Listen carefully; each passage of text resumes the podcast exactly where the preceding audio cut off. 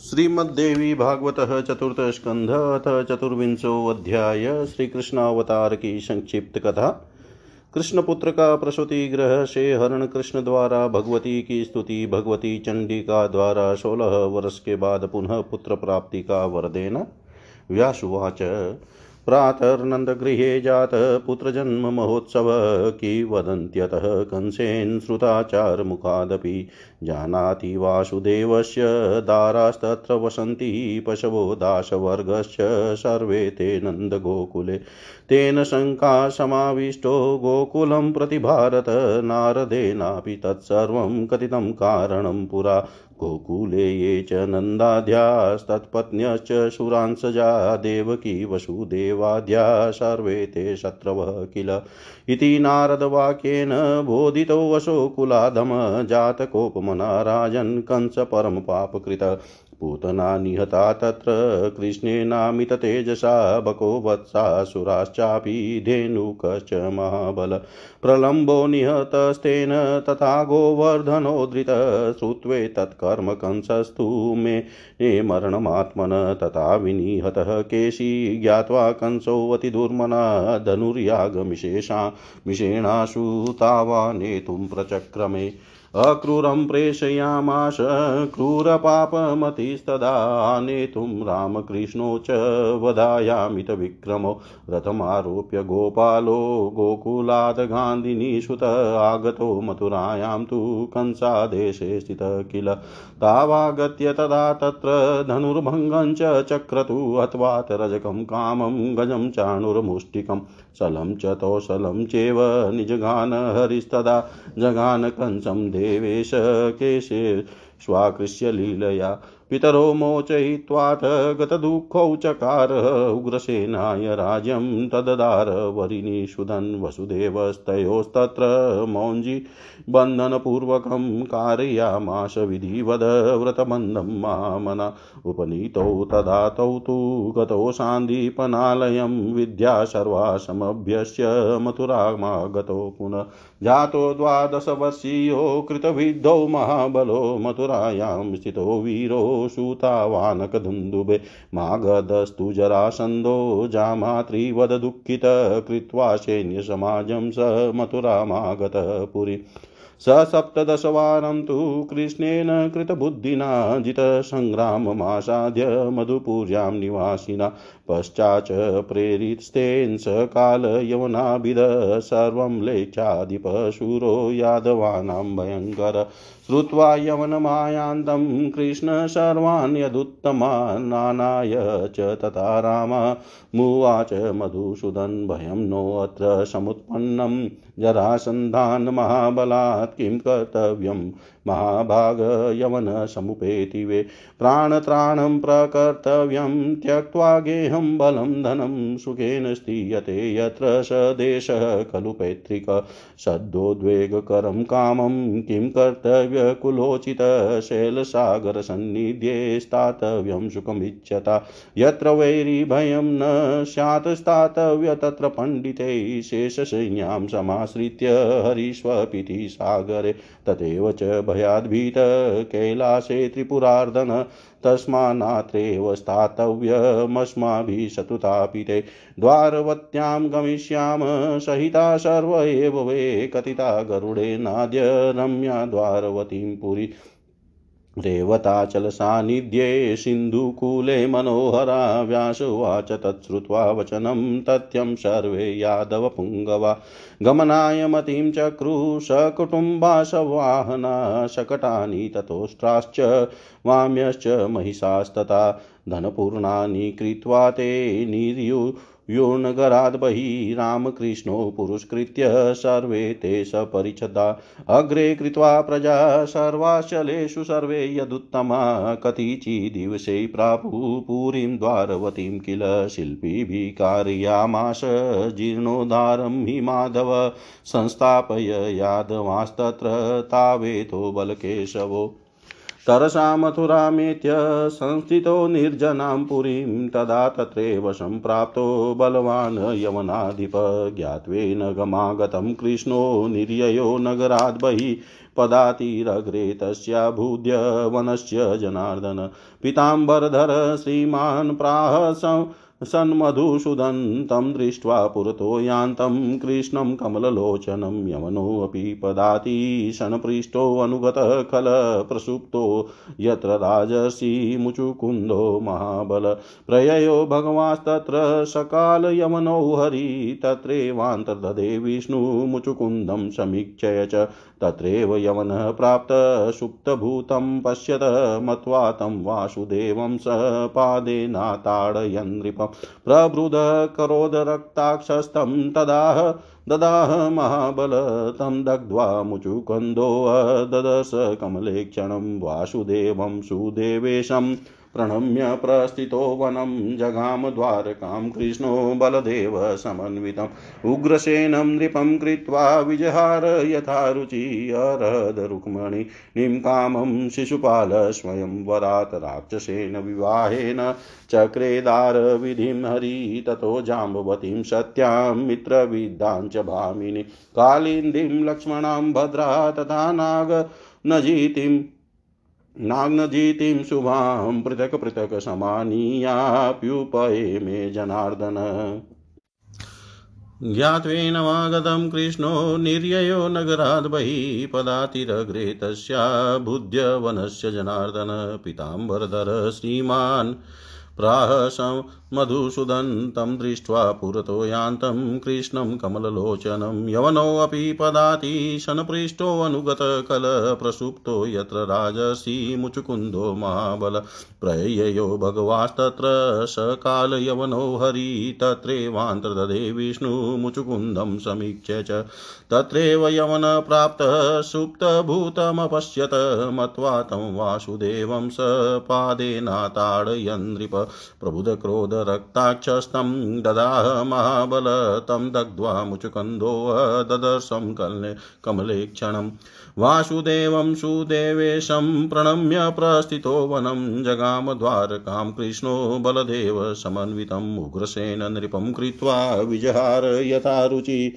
अह अहरुदु हर द्रुक्मणिं कामं शिशुपाल स्वयं वरात् राक्षसेन विवाहेन चक्रेदारविधिं हरि, ततो जाम्बवतीं सत्यां मित्रविन्दा च भामिनि कालिन्दीं लक्ष्मणां भद्रां तथा नागन जितिं शुभां पृथक् पृथक् समानीयाप्युपये मे जनार्दन। अष्टावेव महीपाल, पत्न्य परमशोभना प्राशुतरुक्मणिं पुत्रं प्रद्युम्नं चारुदर्शनं, जातकर्मादिकं तस्य चकार मधुसूदन् हतो हसो श्रुतिकागेह चाम्बरेण बलीयसा। नीतश्च स्वपुरीं बालो मायावत्यै समर्पित। वासुदेवो हृतं दृष्ट्वा पुत्रं शोकसमन्वित। जगाम शरणं देवी भक्तियुक्तेन चेतसा। वृत्रासुरादयो दैत्या लिलयेव यया हता ततो वशो योगमायायाश्चकार। परमां स्मृतिं वचोभिः परमोदारैर अक्षरे स्तवनेषु वै श्रीकृष्ण उवाच मातर्मयातितपसा परितोषिता त्वं। प्रागजन्मनि प्रसुमनादिभिरचितासि धर्मात्मजेन बदरीवनखण्डमध्ये किं विस्मृतो जननि ते त्वयि भक्तिभाव।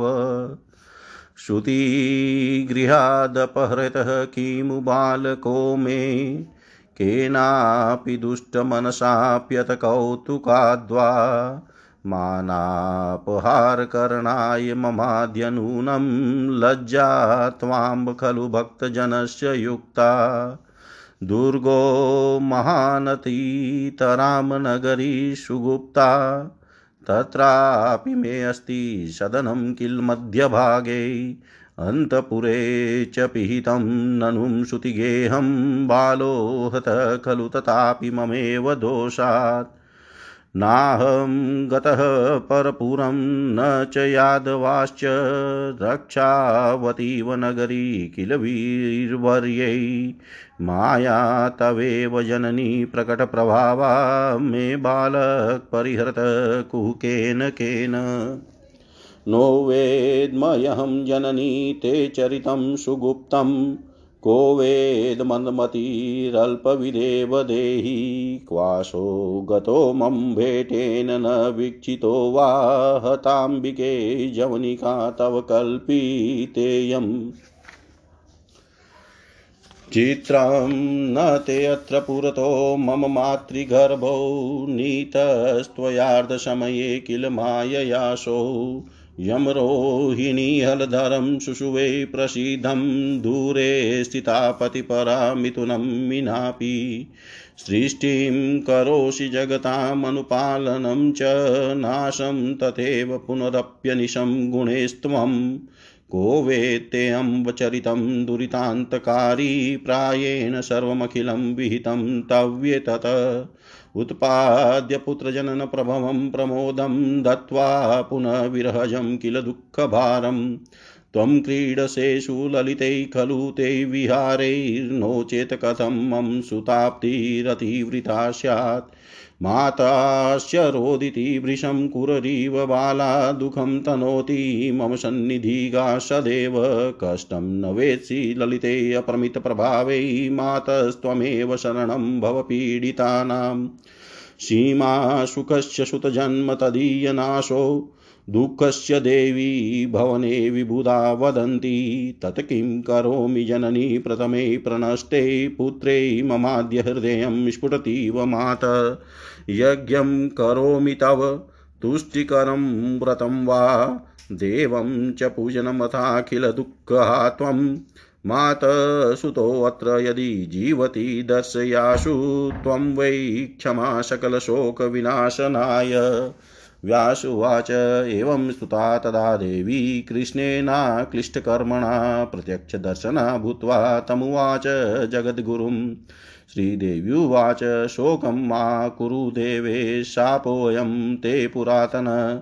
तस्य योगेन पुत्रस्ते शम्भय शम्बरेण हृतो बलात्। अतस्ते षोडशे वर्षे हत्वा तं शम्बरं बलातागमिष्यति पुत्रस्ते मत्प्रसादान् संशय व्यासुवाच इत्युक्त्वान्तर्दधे देवी चण्डिका चण्डविक्रमा भगवानपि पुत्रस्य शोकं त्यक्त्वा भवत्सुखी भगवानपि पुत्रस्य शोकं त्यक्त्वा भवत्सुखी।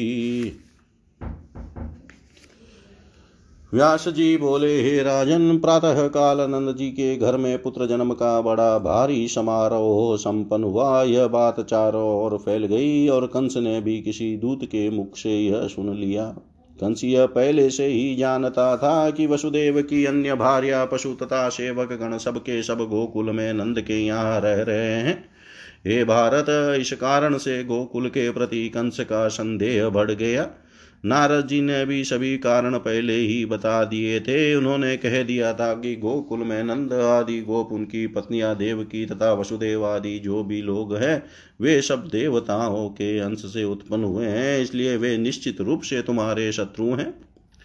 हे राजन, देवर्षि नारद ने जब यह बात बताई थी तो बड़े से बड़े पाप कर्मों में प्रवृत्त रहने वाला वह कुल की कंस अत्यधिक कुपित हो गया था। अपरिमित तेज वाले श्री कृष्ण ने पूतना बकासुर वत्सासुर महाबली धेनु धेनुकासुर तथा प्रलंबासुर को मार डाला और गोवर्धन पर्वत को उठा लिया इस अद्भुत कर्म को सुनकर कंस ने यह अनुमान लगा लिया कि मेरा भी मरण अब सुनिश्चित है। महान बलशाली केशी भी मार डाला गया। यह जानकर कंस अत्यधिक खिन मनस्क हो गया। तब उसने धनुष यज्ञ के बहाने कृष्ण तथा बलराम दोनों को शीघ्र ही मथुरा में बुलाने की योजना बनाई। निर्दयी तथा पाप बुद्धि वाले कंस ने असीम पराक्रमी श्री कृष्ण तथा बलराम का वध करने के उद्देश्य से उन्हें बुलाने के लिए अक्रूर को भेजा। तदनंतर कंस का आदेश मान कर नंद गांधीनी पुत्र अक्रूर गोकुल गए और दोनों गोपालों श्री कृष्ण तथा बलराम को रथ पर बैठा कर गोकुल से मथुरा लौट आए। वहाँ पहुंचकर श्री कृष्ण तथा बलराम ने धनुष को तोड़ा। पुनः रजक कुल या पीड़ हाथी चाणुर और मुष्टि का संहार करके भगवान श्री कृष्ण ने सल तथा कौशल का वध किया। तत्पश्चात देवे श्री कृष्ण ने कंस के बाल पकड़कर लीला पूर्वक उसको भी मार डाला। तदनंतर शत्रु विनाशक श्री कृष्ण ने अपने माता पिता को कारागार से मुक्त कराकर उनका कष्ट दूर किया और उग्रसेन को उनका राज्य वापस दिला दिया। तदनंतर महात्मा महामना वसुदेव ने उन दोनों को मौजी बंधन तथा उपनयन संस्कार विधि उन दोनों का मौजी बंधन तथा उपनयन संस्कार विधि पूर्वक संपन्न करवाया। उपनयन संस्कार हो जाने के पश्चात वे दोनों शांतिपनी ऋषि के आश्रम में विद्याध्ययन के लिए गए और समस्त विद्याओं का अध्ययन करके पुनः मथुरा लौट आए। आनंद आनक दुंदुभी वसुदेव जी के पुत्र के पुत्र कृष्ण और बलराम बारह वर्ष की अवस्था में ही संपूर्ण विद्याओं में निष्णात तथा महान बलशाली होकर मथुरा में ही निवास करने लगे। उधर अपने जामाता कंस के वध से मगध नरेश जरासंध अत्यंत दुखित हुआ और उसने विशाल सेना संगठित कर मथुरापुरी पर आक्रमण कर दिया। किंतु मधुपुरी मथुरा में निवास करने वाले बुद्धिमान श्री कृष्ण ने समरांगन में उपस्थित होकर सत्रह बार उसे पराजित किया। इसके बाद जरासन ने यादव समुदाय के लिए भयदायक तथा संपूर्ण मलक्षों के अधिपति काल यवन नामक योद्धा को श्री कृष्ण का सामना करने के लिए प्रेरित किया। काल यमन को आता सुनकर मधुसूदन श्री कृष्ण ने सभी प्रसिद्ध यादवों तथा बलराम को बुलाकर कहा, महाबलशाली जरासंध से हम लोगों को यहाँ बराबर भय बना हुआ है। उसी की प्रेरणा से काल यमन यहाँ आ रहा है। हे महाभाग, ऐसी स्थिति में हम लोगों को क्या करना चाहिए? इस समय घर सेना और धन छोड़कर हमें प्राण बचा लेना चाहिए। जहाँ भी सुखपूर्वक रहने का प्रबंध हो जाए, वही पैतृक देश होता है। इसके विपरीत उत्तम कुल के निवास करने योग्य पैतृक भूमि में भी यदि सदा अशांति बनी रहती हो तो ऐसे स्थान पर रहने से क्या लाभ? अतः सुख की कामना करने वाले को पर्वत या समुद्र के पास निवास कर लेना चाहिए। जिस स्थान पर शत्रुओं का भय नहीं रहता, ऐसे स्थान पर ही विज्ञजनों को रहना चाहिए। भगवान विष्णु शेष सैया का आश्रय लेकर समुद्र में शयन करते हैं और इसी प्रकार त्रिपुर दवन भगवान शंकर भी कैलाश पर्वत पर निवास करते हैं। अतएव शत्रुओं द्वारा निरंतर संतप्त किए गए हम लोगों को अब यहाँ नहीं रहना चाहिए। अब हम सभी लोग एक साथ द्वारकापुरी चलेंगे। गरुड़ ने मुझे बताया है कि द्वारकापुरी अत्यंत रमणीक तथा मनोहर है, जो समुद्र के तट पर तथा रेवत पर्वत के समीप विराजमान है। व्यास जी बोले श्री कृष्ण की यह युक्ति पूर्ण बात सुनकर सभी यादवों ने अपने परिवारजनों तथा वाहनों के साथ जाने का निश्चय कर लिया। गाड़ियों, ऊंटों, घोड़ियों और भैंसों पर धन सामग्री लाद कर तथा श्री कृष्ण और बलराम को आगे करके वे सभी यादव श्रेष्ठ अपने परिजनों के को साथ लेकर नगर से बाहर हो गए। समस्त प्रजाजनों को आगे आगे करके सभी श्रेष्ठ यादव चल पड़े। वे सब कुछ ही दिन में दिनों में द्वारका पूरी पहुँच गए। श्री कृष्ण ने कुशल शिल्पकारों से द्वारकापुरी का जीर्णोद्धान कराया। सभी यादवों को वहाँ बसा कर वे श्री कृष्ण और बलराम तत्काल मथुरा लौट कर उस निर्जनपुरी में रहने लगे। उसी समय शक्तिशाली काल यवन भी वहाँ आ गया। काल यमन को आया जान कर वे पिताम्बर धारी तथा ऐश्वर्य संपन्न मधुसूदन भगवान जनार्दन नगर से बाहर निकल पड़े और ज़ोर ज़ोर हँसते हुए उसके आगे आगे पैदल ही चलने लगे। उन कमल लोचन श्री कृष्ण को अपने आगे जाता देख कर वह दुष्ट काल यवन उनके पीछे पीछे पैदल ही चलता रहा। तत्पश्चात भगवान श्री कृष्ण काल यवन सहित वहाँ पहुँच गए, जहाँ महाबली राजसी मुचकुंद शयन कर रहे थे। मुचुकुंद को देखकर भगवान कृष्ण वहीं अंतर्धान हो गए। वह कालियवन भी वहाँ पहुँच गया। उसने देखा कि कोई सो रहा है। राजसी मुचकु मुचुकुंद को कृष्ण समझकर कालियवन ने उनके ऊपर पैर से प्रहार किया। काल यमन द्वारा पाद प्रहार किए जाने से वे जग गए और क्रोध से आँखें लाल किए हुए महाबली मुचुकुंद ने उसकी ओर दृष्टिपात करके उसे भस्म कर दिया। उसे जलाने के बाद मुचुकुंद ने अपने समक्ष कमल ने भगवान श्री कृष्ण को उपस्थित देखा। तदंतर देवादिदेव वासुदेव को प्रणाम करके वे वन की ओर प्रस्थान कर गए। भगवान श्री कृष्ण भी बलराम को साथ लेकर द्वारकापुरी चले गए। इस प्रकार उग्रसेन को पुनः राजा बनाकर वे इच्छा पूर्वक विहार करने लगे। इसके बाद शिशुपाल के साथ रुक्मणी के सुनिश्चित किए गए विवाह हेतु आयोजित स्वयंवर से भगवान श्री कृष्ण ने रुक्मणी का हरण कर लिया और उसके साथ राक्षस विधि से विवाह कर लिया।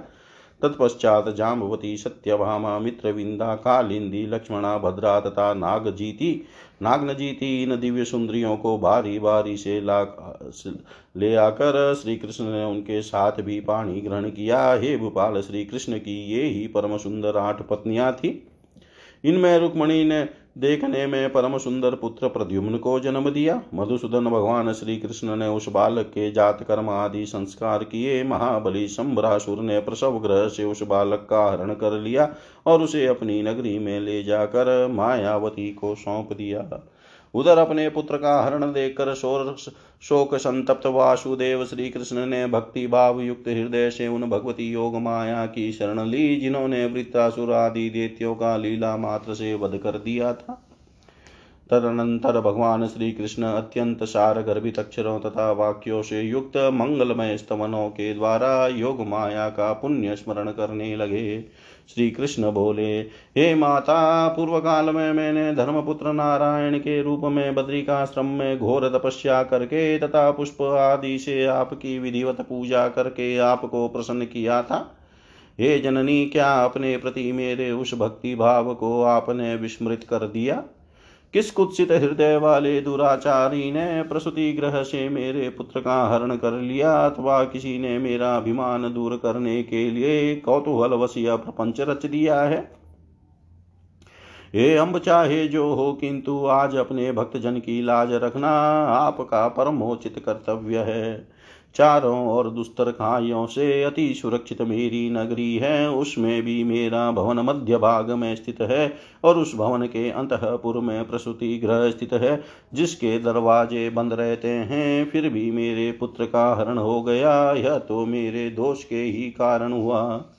मैं द्वारका पूरी छोड़कर किसी अन्य नगर में नहीं गया और यादव गण भी वहाँ से कहीं नहीं गए थे।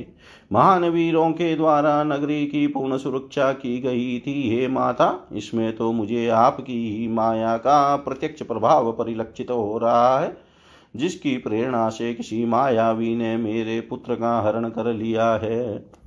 हे माता, जब मैं आपके अत्यंत गुप्त चरित्र को नहीं जान पाया तो फिर मन बुद्धि तथा अल्पज्ञ ऐसा कौन प्राणी होगा जो आपके चरित्र को जान सकता है?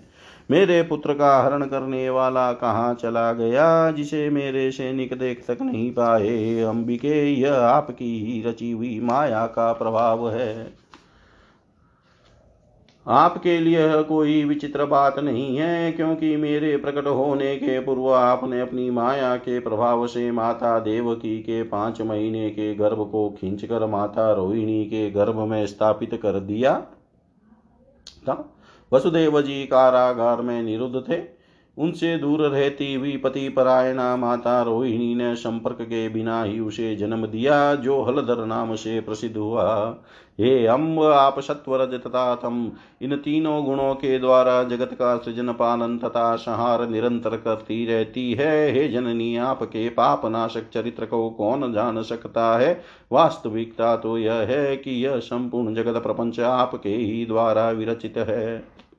आप पहले प्राणियों के समक्ष पुत्र जन्म से होने वाले असीम आनंद को उपस्थित करके पुनः पुत्र वियोग जनित दुख का भार उनके ऊपर ला देती है। ऐसा प्रतीत होता है कि उन सुललित प्रपंचों की रचना करके आप अपना मनोरंजन करती है।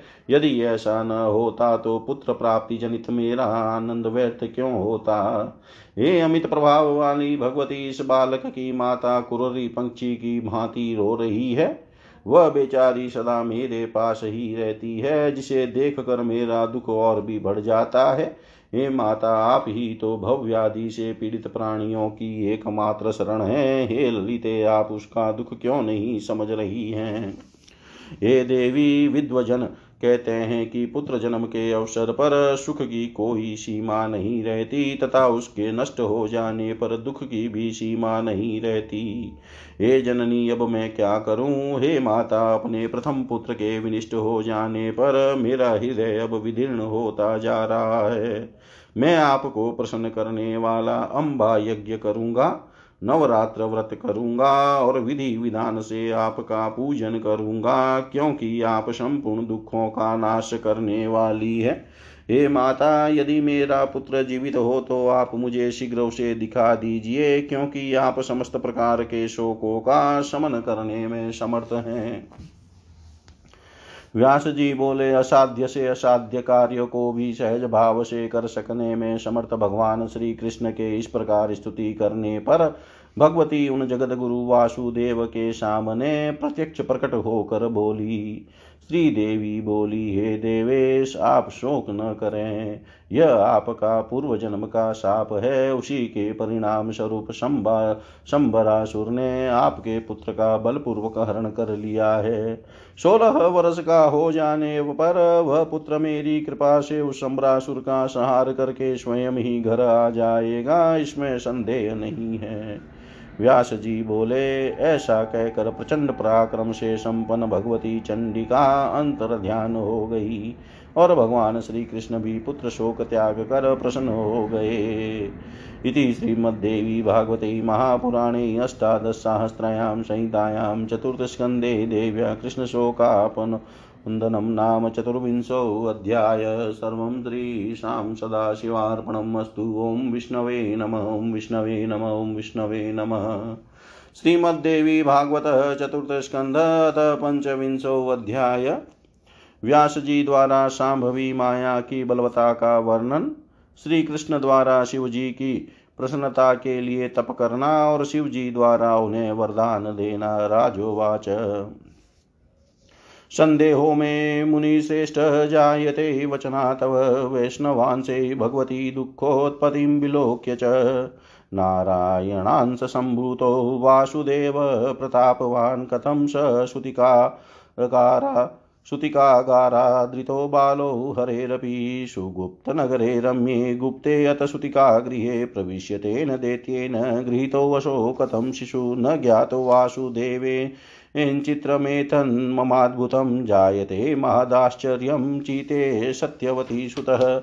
ब्रूहि तत्कारणं ब्रह्मन् ज्ञातं केशवेन हरणं तत्र संस्थेन शिशोर्वा श्रुतिका गृहात् व्यासुवाच, माया बलवती राजन्नराणां बुद्धिमोहिनी शाम्भवी विश्रुता, लोके को वा मोहं न गच्छति। मानुषं जन्म सम्प्राप्य गुणा सर्वे मानुषा, भवन्ति देहजा कामं, न देवा नासुरास्तदा। क्षुत्रीनद्रा भयं तन्द्रा, व्यामोह, शोकसंशय, हर्ष चेवाभिमानश्च, जरामरणमेव च। अज्ञानं ग्लानिरप्रीतिर्ष्यासूया मदश्रमम् एते देहभवा भावा प्रभवन्ति नराधिप।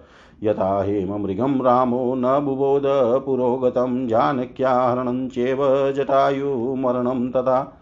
अभिषेकदिने रामो वनवासं न वेद च तथा न ज्ञातवान् राम, स्वशोकान् मरणं पितुः। अज्ञवद्वीचचाराशो पश्यमानो वने वने जानकीं न विवेदात् रावणेन हृतां बलात्। सहायान् वानरान् कृत्वा हत्वा शक्रसुतं बलात् सागरे सेतुबन्धं च कृत्वोत्तीर्य सरित्पति प्रेषयामास सर्वासु दिक्षुतान् कपिकुञ्जरान् सङ्ग्रामं कृतवान् घोरं दुःखं प्राप रणाजिरे। बन्धनं नागपाशेन प्राप रामो महाबल गरुडान् मोक्षणं पश्चात् बुद्रगुनन्दन। अनद्रावणं सङ्ख्यै कुम्भकर्णं महाबलं मेघनादं निकुमं च कुपितो रघुनन्दन। दुष्य त्वञ्च जानक्या न विवेद जनार्दन। दिव्यञ्च कारयामास ज्वलितोऽग्नौ प्रवेशनं। लोकापवदा लोकापवादा च परं ततस्त्याज्य तां प्रियाँ मधुश्यां दूषितां मत्वा सीतां, दशरथात्मज न ज्ञातो श्वसुतो तेन रामेण च कुशीलवो। मुनिना कथितो तौ तु पुत्रस्य पुत्रो महाबलो, पातालगमनं चेव जानक्या ज्ञातवान् च राघव, कोपसंयुक्तो भ्रातरं हन्तुमुद्यत। कालस्यागमनञ्चेव न विवेद करान्तकमानुषं देहमाश्रित्य चक्रे मानुषचेष्टितम् तथैव मानुषान् भावान्नात्र कार्यां विचारणा पूर्वं कंसभयात् प्राप्तो गोकुले यदुनन्दन। जरासन्धभयात् पश्चाद्वारवत्यां गतो हरि अधर्मं कृतवान् कृष्णो रुक्मणीयां हरणं च यत् शिशुपालवृतायाश्च जानन् धर्मं सनातनं शुशोच बालकं कृष्णशम्बरेण हृतं बलात् मुमोदजानन् पुत्रं तं हर्षशोकयुतस्ततः सत्यभामाज्ञया यतु युधेश्वर्गतः किल? इन्द्रेण पादपार्थं तु स्त्रीजितत्वं प्रकाशयन् जहार य पराभूय शतक्रतुम्। मानिनीमानरक्षार्थं हरिश्चित्रधर प्रभु बदद्वा वृक्षे हरिं सत्या नारदाय ददो ददौ पतिं दत्त्वात् कानकं कृष्णं मोचयामाश भामिनी दृष्ट्वा पुत्रान् पुरुगुणान् प्रद्युम्न प्रमुखानत। कृष्णं जाम्बवती दीनाययाचे सन्ततिं शुभां स ययो पर्वतं कृष्णस्तपस्या कृतनिश्चय। उपमन्युर्मुनिर्यत्र शिवभक्तपरन्तप उपमन्युं गुरुं कृत्वा दीक्षां पाशुपतिं हरि जग्राह पुत्रकामस्तु मुण्डीदण्डी बभूव उग्रं तत्र तपस्तेपे मासमेकं फलासन जजाप शिवमन्त्रं तु शिवध्यानपरो हरिद्वितीये तु जलाहारस्तिष्ठननेकपदा हरि तृतीये वायुभक्षस्तु पादाङ्गुष्ठाङ्ग्रसंस्थितः, षष्ठे तु भगवान् रुद्रः प्रसन्नो भक्तिभावत। दशनञ्च ददौ तत्र सोम सोमकलाधर आजगाम वृषारूढ सूर्यनिन्द्रादिभिवृतः ब्रह्म विष्णुयुतः साक्षाध्यक्ष गन्धर्वसेवितः सम्बोधयन् वासुदेवं शङ्करस्तमुवाच तुष्टोऽस्मि कृष्ण तपसा तवोग्रेण महामते ददामि वाञ्छितान् कामान् ब्रूहि यादवनन्दन मयि दृष्टे कामपूरे कामशेषो न सम्भवेत् व्यासुवाच तं दृष्ट्वा शङ्करं तुष्टं भगवान् देवकीसुतः। पपातपादयोस्तस्य दण्डवत प्रेमसंयुतस्तुतिं चकार देवेशो मेघगम्भीरया गिरस्थितस्तु पुरतः शम्भो वासुदेव सनातन। श्रीकृष्णवाच देवदेव जगन्नाथ। सर्वभूतातिनाशन। देव देव जगन्नाथ, सर्वभूतार्तिनाशन। विश्वयोनेशुरारिघ्न नमस्त्रे, लोक्यकारक नीलकण्ठ नमस्तुभ्यं शूलिने ते नमो नमः। शैलजावल्भायाथ यज्ञघ्नाय नमोऽस्तु ते, धन्योऽहं कृतकृत्योऽहं दर्शना तव सुव्रत जन्म मे सफलं जातं नत्वा ते पादपङ्कजं बद्धोऽहं स्त्रीमयै पाशैः संसारेऽस्मिन् जगद्गुरो। शरणं ते अद्य सम्प्राप्तो रक्षणार्थं त्रिलोचन सम्प्राप्य मानुषं जन्म खिन्नोऽहं दुःखनाशन। त्राहि माँ शरणं प्राप्तं भवभीतं भवाधुना गर्भवासै महद्दुःखं प्राप्तं मदनदाहक। जन्मतः कंसभयजमनुभूतं च गोकुले जातोऽहं नन्दगोपालो बलवाज्ञाकरस्तदा गौरजकीर्णकेशस्तु भ्रमन् वृन्दावने गणे मलेच्छराज भयस्त्रस्तो गतो द्वारवतीं पुनः। त्यक्त्वा पित्र्यं शुभं देशं मातुरं दुर्लभं विभो ययाति शापबद्धेन तस्मै दत्तं भयाद्विभो। राज्यं सुपुष्टमपि च धर्मरक्षापरेण च उग्रसेनस्य दासत्वं कृतं वै सर्वदा मया। राजासो यादवानां वै कृतो न पूर्वजे किल ग्राहस्थ्यं दुःखदं शम्भो स्त्रीवश्यं धर्मखण्डनम् पारतन्त्र्यं सदा बन्धमोक्षवार्तात्र दुर्लभा रुक्मणीयास्तनयान् दृष्ट्वा भार्या जाम्बवती मम प्रेरयामाश पुत्रार्थं तपसे मदनान्तक सकामेन मया तप्तं तपः पुत्रार्थमद्य वै लज्जा भवति देवेश, प्रार्थनायां जगद्गुरो कस्त्वामाराध्य देवेशं मुक्तिदं भक्तवत्सलम् प्रसन्नं याचते मूढफलं तुच्छं विनाशि यत् माया विमूढात्मा याचे पुत्रसुखं विभो। कामिन्या प्रेरितः शम्भो मुक्तिदं त्वां जगत्पते जानामि दुःखदं शम्भो संसारं दुःखसाधनम्। अनित्यं नाशधर्माणं तथापि विरतिन्न मे शापान् नारायणान् सोऽहं जातोऽस्मि चितिमण्डले। भोक्तुं बहुतरं दुःखं मायापाशेन यन्त्रित। व्यासुवाच इत्युक्तवन्तं गोविन्दं प्रत्युवाच महेश्वर भवस्ते भविष्यन्ति पुत्रा शत्रुनिषूदन। स्त्रीणां षोडशशास्त्रं भविष्यति शतार्धकम् तासु पुत्रा दश दश भविष्यन्ति महाबला इत्युक्तोपर। रामाशु शङ्करप्रियदर्शन उवाच गिरिजादेवी प्रणतं मधुसूदनं। कृष्ण कृष्ण महाबाहो, संसारे संसारेऽस्मिन्नराधिप गृहस्थप्रवरो लोके भविष्यति भवान्यः ततो वर्षशतान्ते तु द्विजशापान् जनार्दन गान्धार्यश्च तथा शापान् भविता ते कुलक्षय परस्परं निहत्याजो पुत्रास्ते शापमोहिता गमिष्यन्ति क्षयं सर्वे यादवाश तथा परेशानुजस्त्वं तथा देहं त्यक्त्वा या शशिवै दिवं शोकस्तत्र न कर्तव्यो भवितव्यं प्रति प्रभो अवश्यं भावि, भावानां प्रतिकारो न विद्यते, तत्र शोको न कर्तव्यो नूनं मम मतं सदा। अष्टावक्रस्य शापेन भार्यास्ते मधुसूदन, चौरेभ्यो गृहणं कृष्ण गमिष्यन्ति मृते त्वयि। व्यासुवाच इत्युक्त्वान्तर्दधे शम्भु सोमशशुर्मण्डल उपमन्युं प्रणम्यात कृष्णोऽपि द्वारकां ययो यस्माद् प्रमादयो राजन् सन्ति यद्यप्यधीश्वरः तथापि माया कल्लोलयोगसङ्ख्योभीतान्तरा तदधीना स्थिता सर्वे काष्ठपुत्तलीकोपमा यथा यथा पूर्वभवं कर्मं तेषां तथा तथा प्रेरत्यनिशं माया परब्रह्मस्वरूपिणी न वैषम्यं न निगृह्यं भगवत्यां कदाचन केवलं जीवमोक्षार्थं यतते भुवनेश्वरी यदि सा सृज्येत जगदेतच्चराचरं तदा मायां विना भूतं जडं स्यादेव नित्यश तस्मात् कारुण्यमाश्रित्य जगज्जीवादिकं च यत् करोति सततं देवी प्रेरयत्यनिशं च यत्। तस्माद् ब्रह्मादिमोहे अस्मिन् कर्तव्य संशयो न हि मायान्तपातिनः सर्वे मायाधीनासुरासुरा स्वतन्त्रा स्वतन्त्राशेव देवेशी स्वेच्छाचारविहारिणी। तस्मात् सर्वात्मना राजन् सेवनीया महेश्वरी।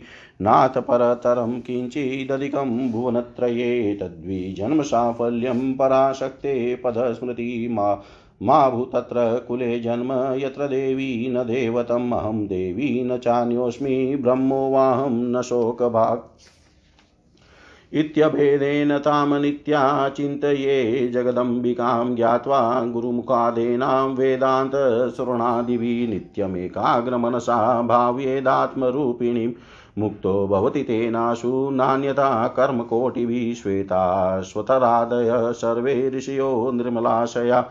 आत्मरूपामृतां ज्ञात्वा विमुक्ता भवबन्धनात् ब्रह्म विष्णवादयस्तद्वद गौरीलक्ष्म्यादयस्तथा। तामेव समुपासन्ते सचिदानन्दरूपिणीं इति ते कथितं राजन् यद्यत्पृष्टं त्वया नघ त्रस्तेन किं भूय श्रोतुमिच्छसि एतते कथितं राजन्मयाख्यानमनुत्तमं सर्वपापहरं पुण्यं पुराणं परमाद्भुतम् य इदं शृणुया नित्यं पुराणं वेदसंमितं सर्वपापविनिर्मुक्तो देवी लोके महीयते श्रुतुवाच एतन्मया श्रुतं व्यासात् कथ्यमानं सविस्तरं। पुराणं पञ्चमं नूनं श्रीमद्भागवताभिधम्।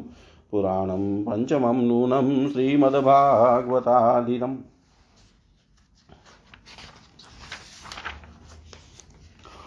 राजा बोले, हे मुनीश्वर, आपकी इस बात से तथा साक्षात विष्णु के अंशावतार भगवान कृष्ण के ऊपर कष्ट का पड़ना देख कर मुझे संदेह हो रहा है।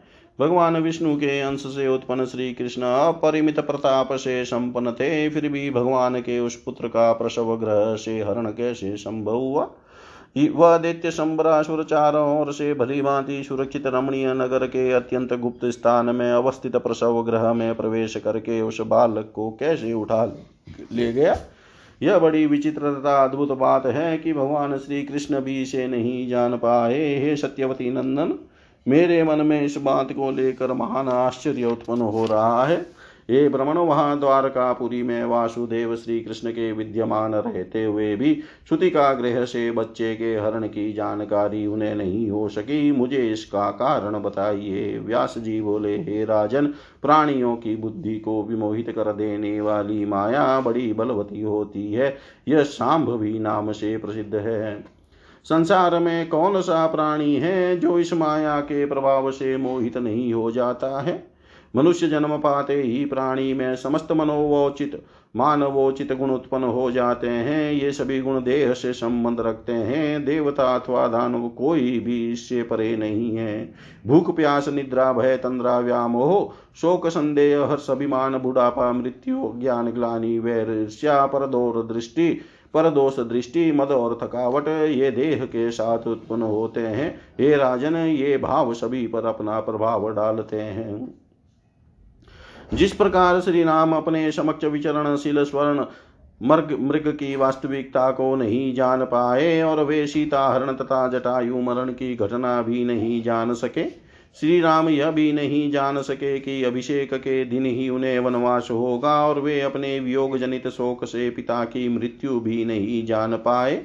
रावण के द्वारा बलपूर्वक हरी गई सीता के संबंध में श्री राम कुछ भी नहीं जान सके थे और एक अज्ञानी पुरुष की भांति उन्हें खोजते हुए वन वन में भटकते रहे।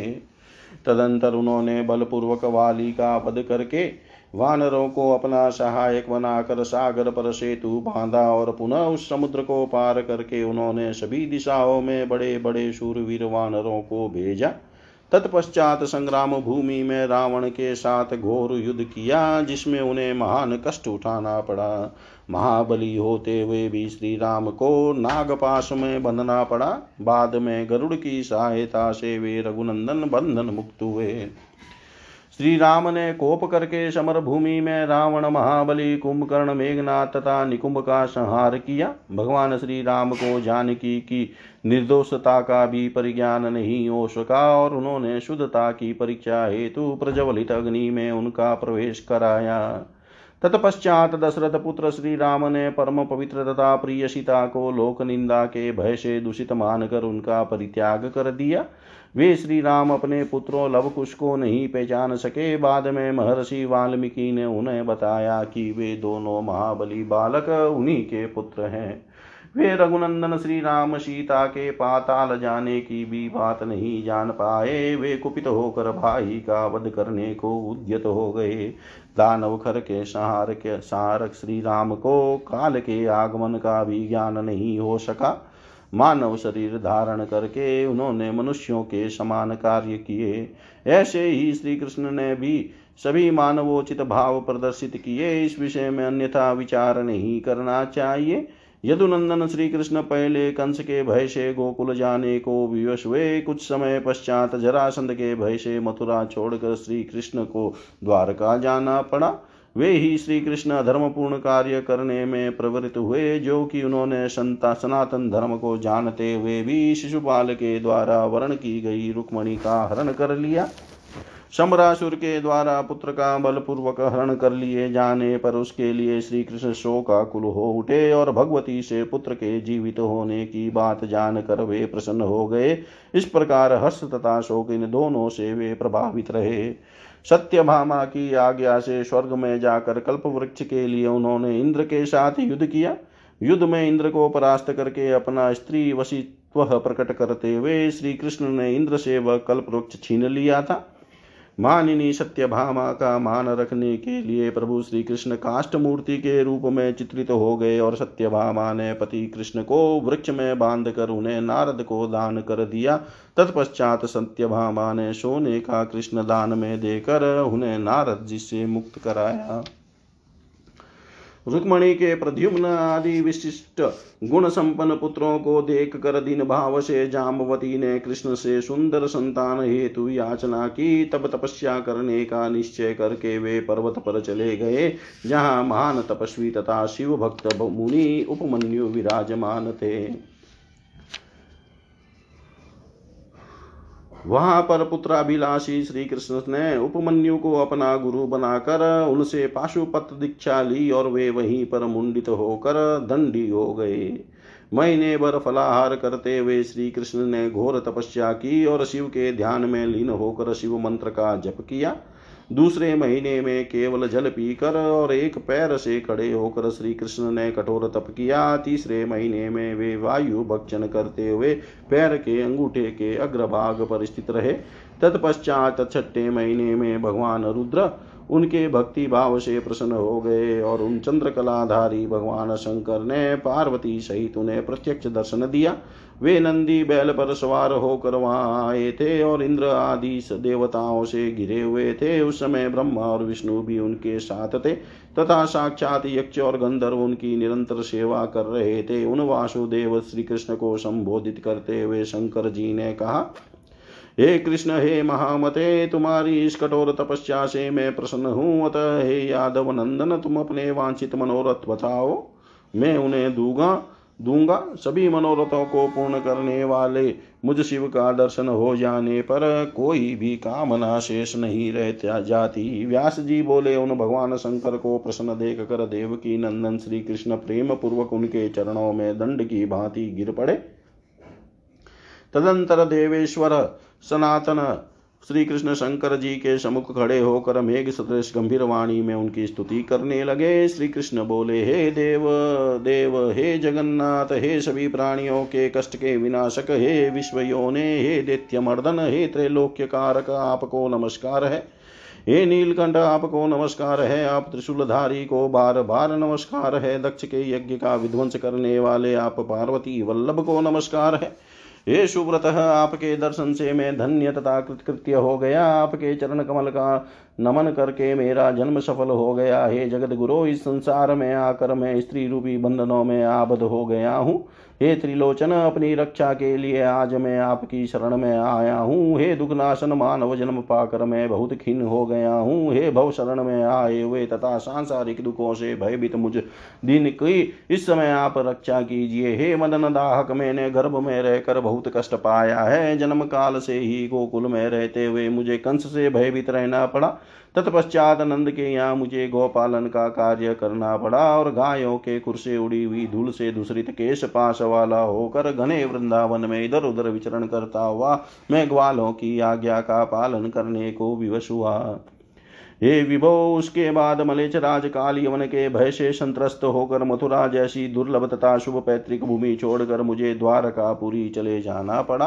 हे विभो राजा, ये ययाति के साप पश, वह भय के कारण अपने कुल धर्म की रक्षा में तत्पर मैंने समृद्धिमयी मथुरा तथा द्वारकापुरी का राज्य उग्रसेन को सौंप दिया और सदा उनका दास बनकर उनकी सेवा की। हमारे पूर्वजों ने उन उग्रसेन को ही यादवों का राजा बनाया था। ये शंभो, गृहस्थी का जीवन अत्यंत कष्टप्रद होता है। इसके, इसमें सदा स्त्री के वशीभूत रहना पड़ता है और अनेक धार्मिक मर्यादाओं का उल्लंघन हो जाता है। इसमें परतंत्रता तथा स्त्री पुत्र आदि का बंधन सदा बांधे रखता है। इस जीवन में मोक्ष की वार्ता तो दुर्लभ रहती है। रुक्मणि के पुत्र को देखकर मेरी भार्या जामवती ने पुत्र प्राप्ति के निमित्त तपस्या करने के लिए मुझे प्रेरित किया। अतएव हे मदनांतक, पुत्र प्राप्ति की कामना से मुझे यह तपस्या करनी पड़ी। हे देवेश, पुत्र प्राप्ति के लिए आपसे याचना करने में मुझे लज्जा का अनुभव हो रहा है। हे जगत गुरु आप मुक्तिदाता तथा भक्त वत्सल देवेश्वर की आराधना के बाद उनके प्रसन्न हो जाने पर कौन मूर्ख ऐसे विनाशशील तथा तुच्छ फल की कामना करेगा? हे शंभो, हे जगतपते, हे विभो, अपनी भार्या जामवती से प्रेरित होकर आपकी माया से विमुड़चित यह मैं आप मुक्ति दाता से पुत्र सुख की याचना कर रहा हूँ। हे शंभो, मैं जानता हूँ कि यह संसार कष्टदायक दुखों का आगार अनित्य तथा विनाशशील है, फिर भी इसके प्रति मेरे मन में वैराग्य भाव का उदय नहीं हो पा रहा है। नारायण का अंश होते हुए भी पूर्व जन्म के शाप के कारण माया पाश में आबद्ध होकर नाना विध कष्ट भोगने के लिए मुझे पृथ्वी तल पर जन्म लेना पड़ा। व्यास जी बोले, भगवान श्री कृष्ण के ऐसा कहने पर महेश्वर ने उनसे कहा, हे शत्रुदमन आपके बहुत से पुत्र होंगे। आपकी सोलह हज़ार पचास भार्याएँ भी होगी। उनमें से प्रत्येक स्त्री से दस दस महाबलवान पुत्र उत्पन्न होंगे। ऐसा कहकर प्रिय दर्शन शिव जी चुप हो गए। तत्पश्चात प्रणाम करते हुए श्री कृष्ण से देवी पार्वती ने कहा, हे कृष्ण, हे महाबाहो, हे नदाधिप इस संसार में आप सर्वश्रेष्ठ ग्रस्त होंगे। इसके बाद हे जनार्दन, सौ वर्ष व्यतीत होने पर एक विप्रतता गांधारी के साप के कारण आपके कुल का नाश हो जाएगा। साप वश ज्ञान में पड़कर आपके वे पुत्र तथा अन्य सभी यादव आपस में एक दूसरे को मारकर रणभूमि में विनष्ट हो जाएँगे और आप अपने भाई बलराम के साथ यह शरीर छोड़कर दिव्य लोक को प्रयाण करेंगे। हे प्रभो, आपको होनहार के विषय में किसी प्रकार की चिंता नहीं करनी चाहिए, क्योंकि अवश्यम भाई घटनाओं का कोई भी प्रतिकार संभव नहीं है। हे मधुसूदन, मेरा सर्वदा यही निश्चित मंतव्य रहा है कि भावी के विषय में शोक नहीं करना चाहिए। हे कृष्ण, आपके प्रयाण कर जाने पर अष्टावक्र के साप के कारण आपकी भार्याएँ चोरों द्वारा हर ली जाएगी। व्यास जी बोले, ऐसा कहकर भगवान शिव समस्त देवताओं तथा पार्वती समेत अंतर ध्यान हो गए। इसके बाद अपने गुरु उपमन्यु को प्रणाम करके श्री कृष्ण भी द्वारकापुरी के लिए प्रस्थित हुए। हे राजन, यद्यपि ब्रह्मा आदि देवता लोक के अधीश्वर हैं, फिर भी माया रूपिणी नदी की उताल तरंगों के आघात, प्रत्याघात से क्षुब्ध अंतकरण वाले बनकर वे भी उसी प्रकार उस माया के अधीन रहते हैं, जैसे कठपुतली बाजीगर के अधीन रहती है। उनके पूर्व जन्म के संचित कर्म जिस प्रकार के होते हैं, उसी के अनुरूप पर ब्रह्म स्वरूपिणी माया उन्हें सदा प्रेरित करती रहती है। उन भगवती के हृदय में किसी प्रकार की विषमता अथवा निर्दयता का लेश निर्दयता का लेश मात्र भी नहीं रहता। वे अखिल भुवन की ईश्वरी केवल जीवों को भवबंधन से छुटकारा दिलाने के लिए निरंतर प्रयत्नशील रहती है। यदि वे भगवती इस चराचर जगत की सृष्टि न करती तो समग्र जीव जगत माया शक्ति के बिना सर्वदा के लिए जड़ ही रह जाता। अतएव वे भगवती करुणा करके यह जगत और जीव आदि जो भी है, उनकी रचना करती है और उन्हें कर्मशील बनाने के लिए सतत प्रेरणा देती रहती है। अतएव ब्रह्मादि देवताओं के भी इस प्रकार माया विमा, विमोहित हो जाने में संदेह नहीं करना चाहिए, क्योंकि समस्त देवता तथा दानव माया से निरंतर आवृत रहते हुए भगवती योग माया के अधीन रहते हैं। स्वेच्छया विचरण एवं विहार करने वाली वे देवेश्वरी स्वतंत्र है। अतएव हे राजन, उन महेश्वरी की सम्यक प्रकार से पूजा करनी चाहिए। तीनों लोकों में उनसे श्रेष्ठ कुछ भी नहीं है। उन पराशक्ति भगवती योग, माया के पावन चरणों का सदा स्मरण बना रहे, यही जीवन की सफलता है। मेरा जन्म उस कुल में न हो, जहाँ देवी की उपासना न होती हो। मैं उन देवी का ही अंश हूँ, दूसरा नहीं। मैं ही ब्रह्म हूँ, तब मैं शोक का भागी नहीं। तब मैं शोक का भागी नहीं हो सकता। इस अभेद बुद्धि से युक्त रहते हुए उन सनातन जगदम्बा का चिंतन करना चाहिए।